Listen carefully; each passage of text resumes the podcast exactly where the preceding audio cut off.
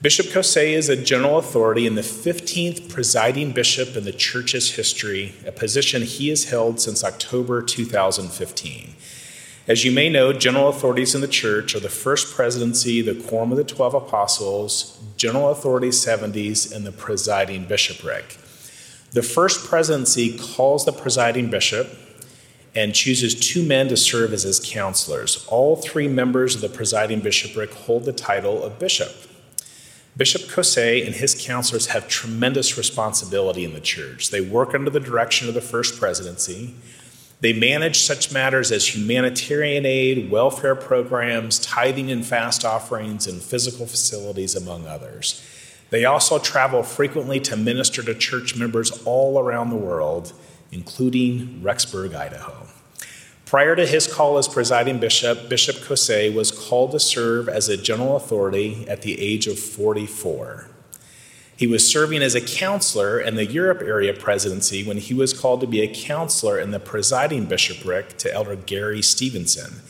He served as a counselor for three and a half years, then became the presiding bishop when Elder Stevenson was called as a member of the Quorum of the Twelve Apostles.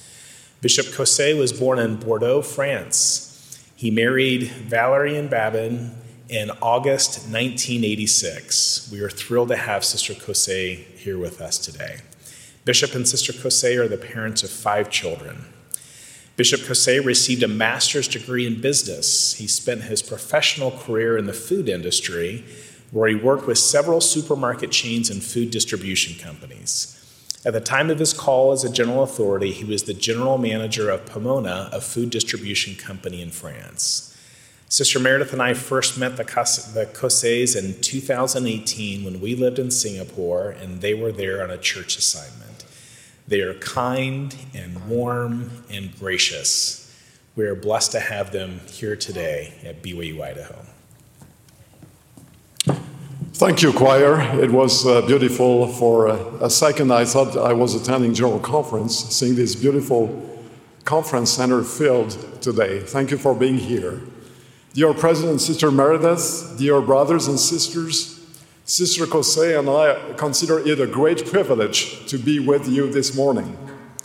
As I look into the thousands of faces I see from this pulpit, for me, you make up one of the most beautiful gatherings in this church. I cannot help but smile as I think about what you represent our bright and magnificent youth. I see in each of you enormous potential to be a light example and blessing for your generation and the generations that will follow. This troubled world in which we live is in such great need of you. Thank you for boldly bearing the, ma- the banner of the gospel of Jesus Christ. I am grateful for the opportunity to be here with Valerie, my eternal companion. I would like to share with you a little bit of our love story. Uh, we met 39 years ago in a young single adult ward in Paris, France. At the time, I was fully immersed in my studies, and I, I, I don't know quite how to best describe myself. Uh, let's just say that I was not the most social person in the world. I was kind of a nerd, to say the truth, who spent most of my time in books and studying I was also serving as the ward clerk, which consumed a large portion of my free time as I sat in a meeting house office behind closed doors. I believe our bishop's daughter had a gift. It seemed she could see through the meeting house walls to find me in the clerk's office. Often the door would open and this pretty girl, flashing a big smile, would sneak her head head in the door and to say hello and try to catch my attention, which wasn't hard to do. to, to make a long story short, we started dating and were married in the temple two years later. Sometime after our marriage, I asked Valerie how she could have possibly fallen in love with such an unattractive man. She did not deny my self description at all. and simply answered, I saw your potential. As I think about this story, I think of a beautiful painting entitled La Clairvoyance. The painter, René Magritte, is represented in the process of painting an egg, which lies to his left on a tablecloth of red velvet. But his paintbrush, animated with a wonderful vision of the future, translates this image into a beautiful blue bird with its wings spread wide. In 1984, when Valerie and I met in that young single ward in Paris, despite my inadequacies, she quickly recognized what we could become a successful family in this life and an eternal family in the world to come.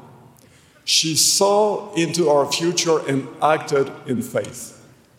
Thank you, mon amour, for believing in us and in our family's eternal potential. My young friends, the world would be different if we could see others, including ourselves, as we can become, rather than merely as we are today everything would be changed for the better if we could look upon ourselves and our fellow men and women with a clear vision of both our earthly and eternal potential. To understand our potential, we need to understand who we truly are. I love the account described in the first chapter of the book of Moses, depicting a personal face to face conversation that God had with Moses. I believe the words uh, spoken by God on that occasion also apply to each one of us. God addressed Moses with words filled with love Moses, my son, thou art in the similitude of mine only begotten. First, God referred to Moses as his son. This designation ambiguously confirmed Moses' lineage like that of every other living man or woman upon this earth. Each of us is a son or daughter of God, created by Him in His own image and likeness. Each of us has an inherent divine nature. Then God said to Moses that he was in the similitude of his only begotten. This second statement confirms each human being's potential because we are God's children, we have the innate capacity to become exalted, just like, like our Savior Jesus Christ. These truths are also clearly stated in the family of proclamation to the world.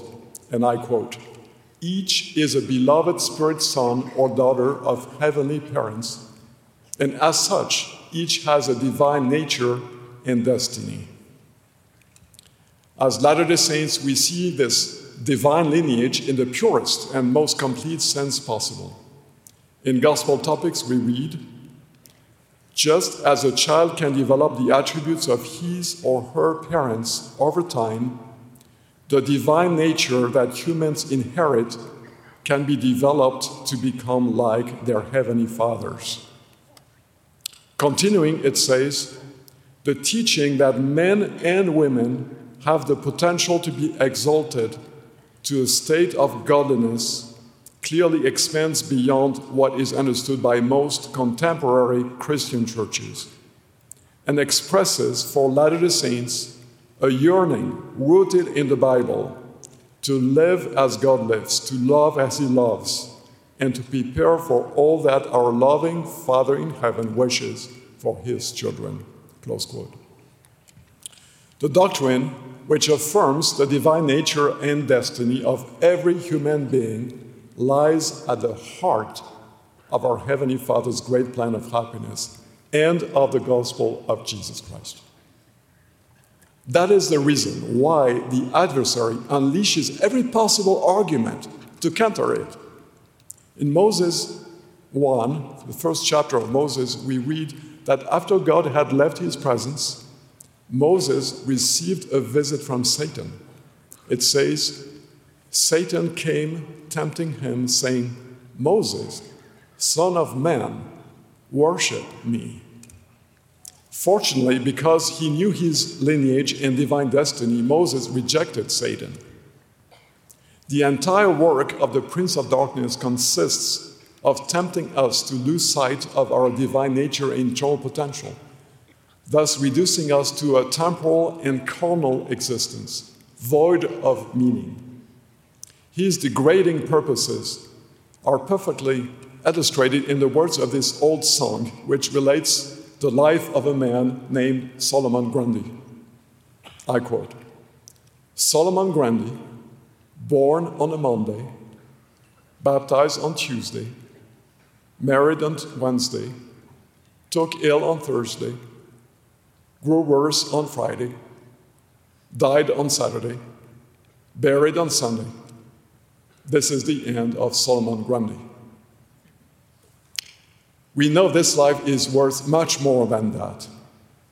In truth, our existence holds an eternal potential that exceeds in glory and splendor anything we could ever imagine with our mortal existence, mortal intelligence.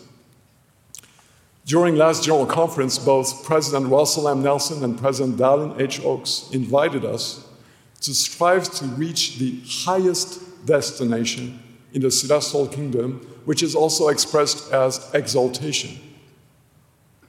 In his remarkable talk entitled Think Celestial, our beloved prophet encouraged us to begin with the end in mind. He added, This means making the celestial kingdom your eternal goal. He also taught that we should aim for exaltation because it is the only state that will allow us to live in the presence of God as eternal families with the ones that we love. President Dallin H. Oaks also reminded us that exaltation can only be obtained on condition of being married in the temple. I quote from him God's plan, founded on eternal truth, requires that exaltation can be attained only through faithfulness to the covenants of an eternal marriage between a man and a woman in the holy temple. Close quote. Eternal marriage has always fascinated me. For a man and a woman who may have known each other only for several weeks or months, to commit themselves to each other for all eternity is just amazing. I have from time to time had the privilege of performing sealings for young couples in the house of the Lord. It is, it is always such a very moving experience. How I love to see these couples kneel at the altar to receive the sealing ordinance. They often seem quite young, maybe a little immature, and at the very least, inexperienced. However, as the wonderful words of the sealing ordinance are spoken, I suddenly see them in a different light. A glorious vision unfolds, filled with marvelous promises. It says in the Doctrine and Covenants, they shall pass by the angels and the gods to their exaltation and glory in all things, as hath been sealed upon their heads, which glory shall be a fullness and a continuation of the seeds forever and ever. Then shall they be gods, because they have all power. Close quote. You may be thinking that this radiant future is very difficult to comprehend. We know that this transformation can only take place through ongoing progression and experience, which will continue after this life. However, it starts right there in the temple's sealing room with a couple still imperfect in their accomplishments, but pure and firm in their intentions.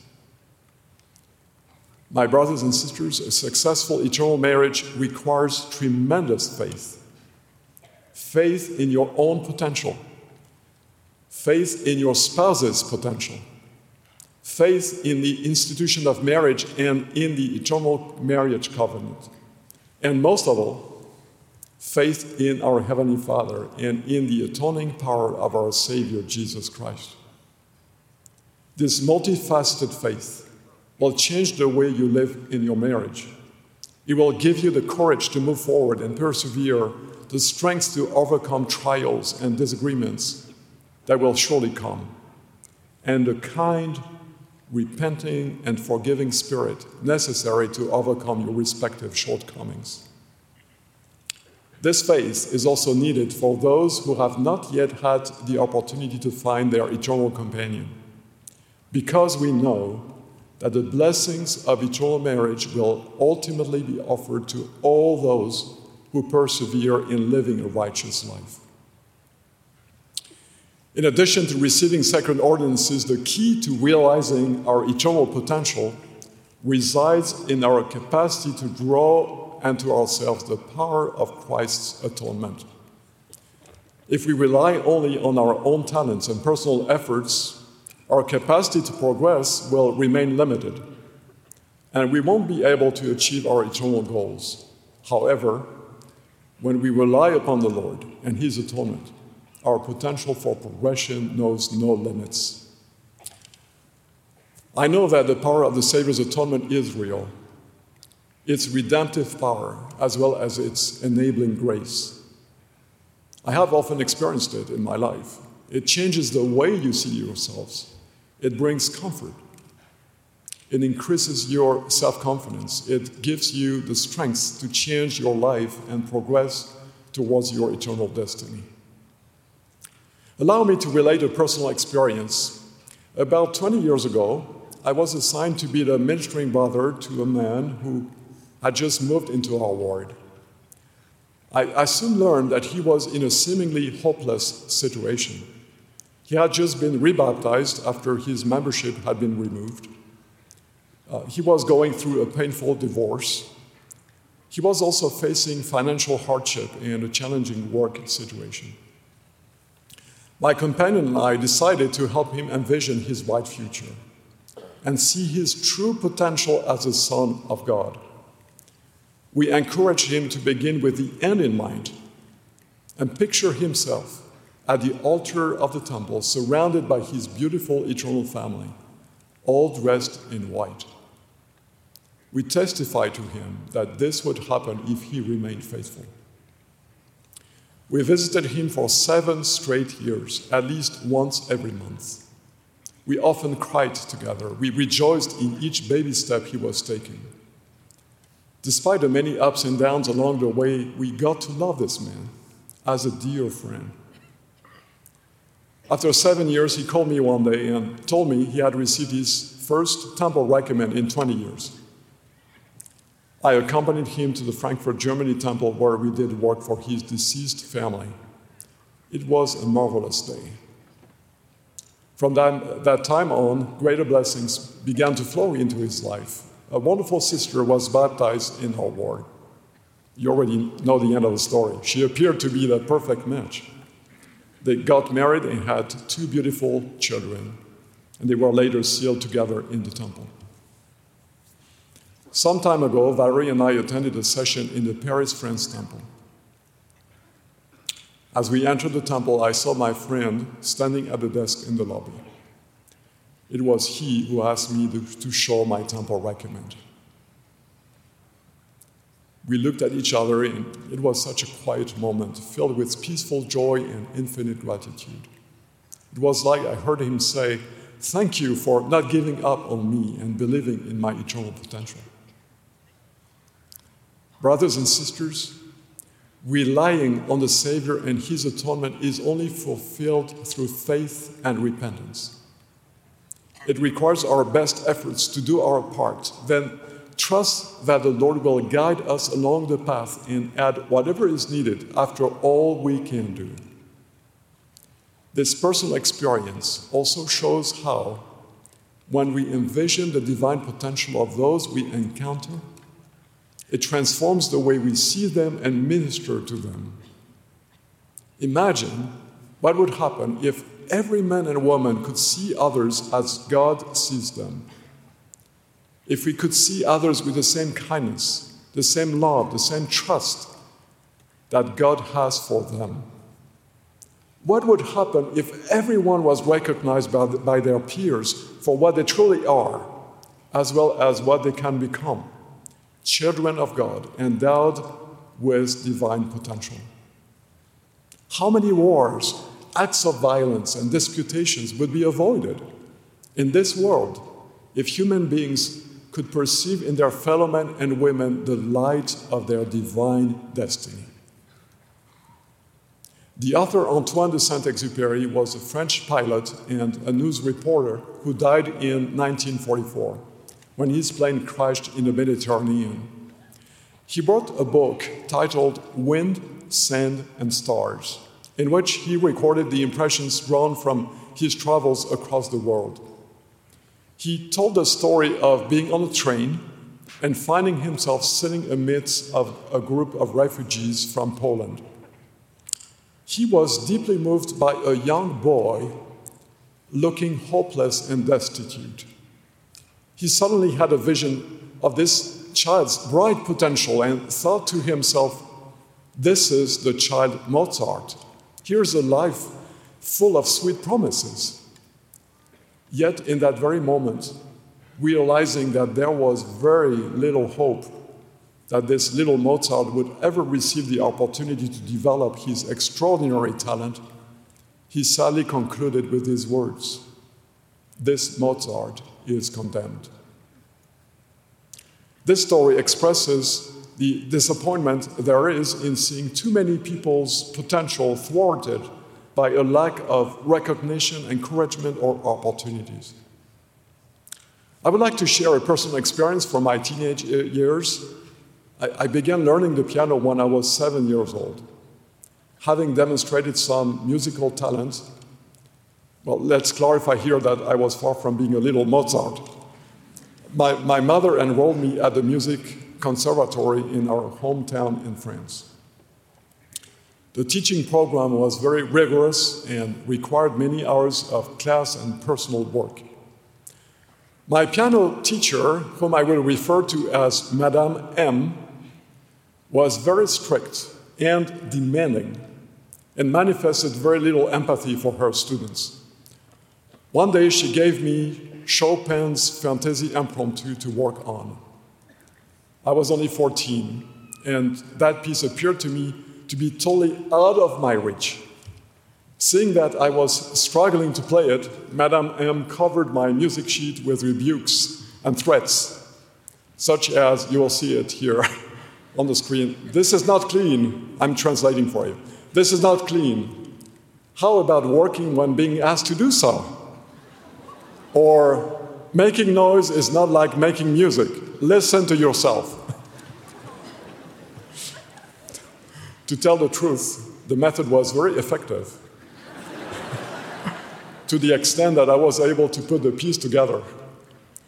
I like to play for you that piece which gave me so much trouble. I see there's a piano here, so if you give me a minute, I will try to do it for you.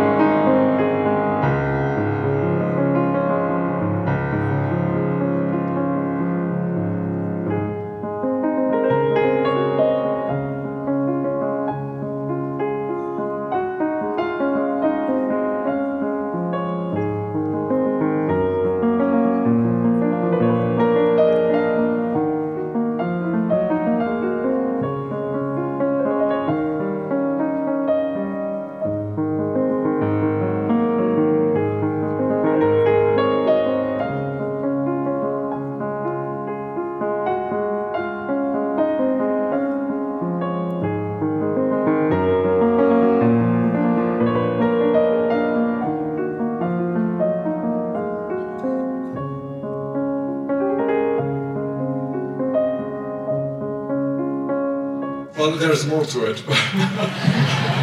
so,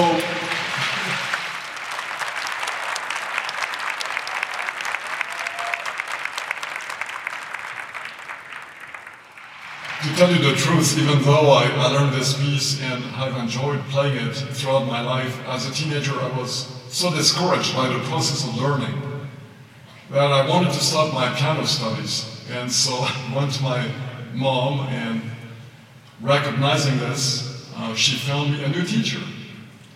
Madame T, I will call her T, was completely different. Uh, the kind of person who loves her students and gives them confidence in their potential. She had high expectations in terms of musical technique, but with her, we played with our hearts. One day she gave me a new piece to work on, and that one seemed just as impossible as the one I had received from Madame M.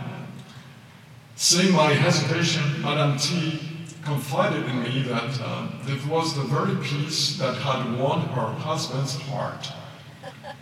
She had never given it to any of our students before me because of how precious it was to her. However, she knew that I had the potential to play it beautifully.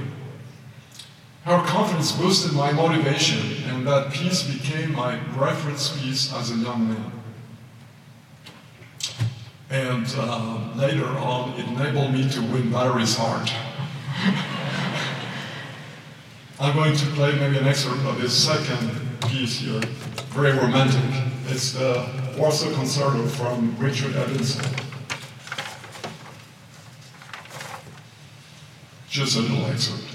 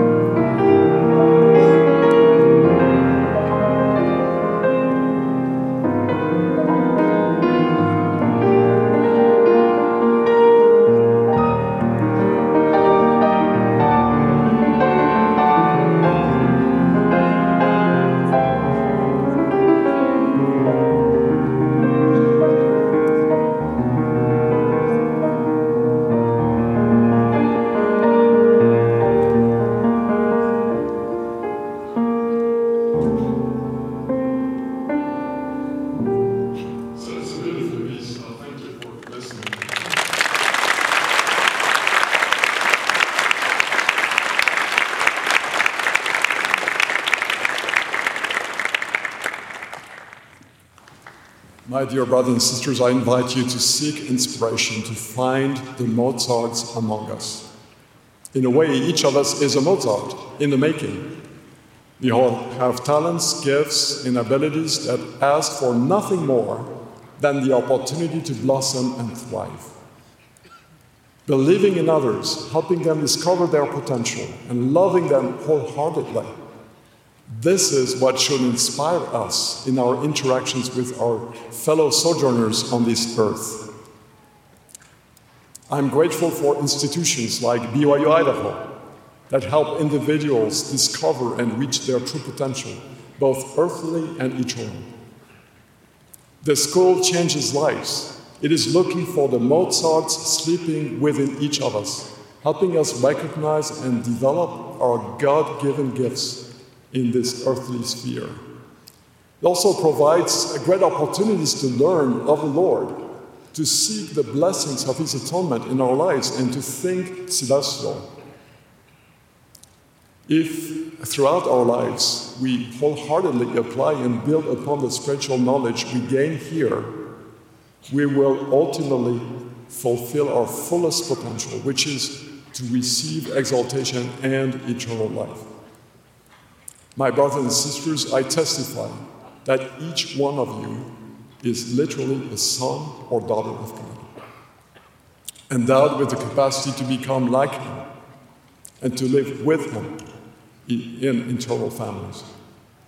I testify that if you choose to achieve this potential with faith and determination and live in accordance with your sacred covenants, you will find the strength and the capacity to move forward step by step towards your eternal destiny.